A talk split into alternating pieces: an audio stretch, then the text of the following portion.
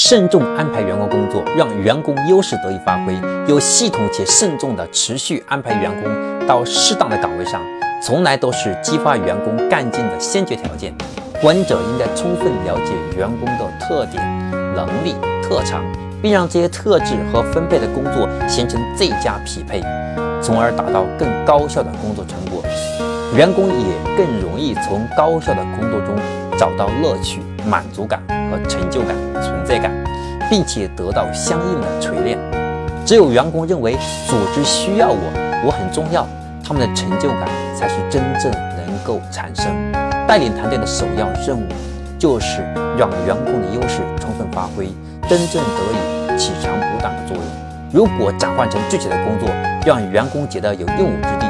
安排到适当的工作岗位，如果发挥不出来，让员工留在原岗位，是对员工最大的伤害。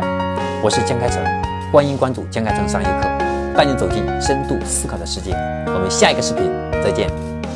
点加号，点红心，点箭头。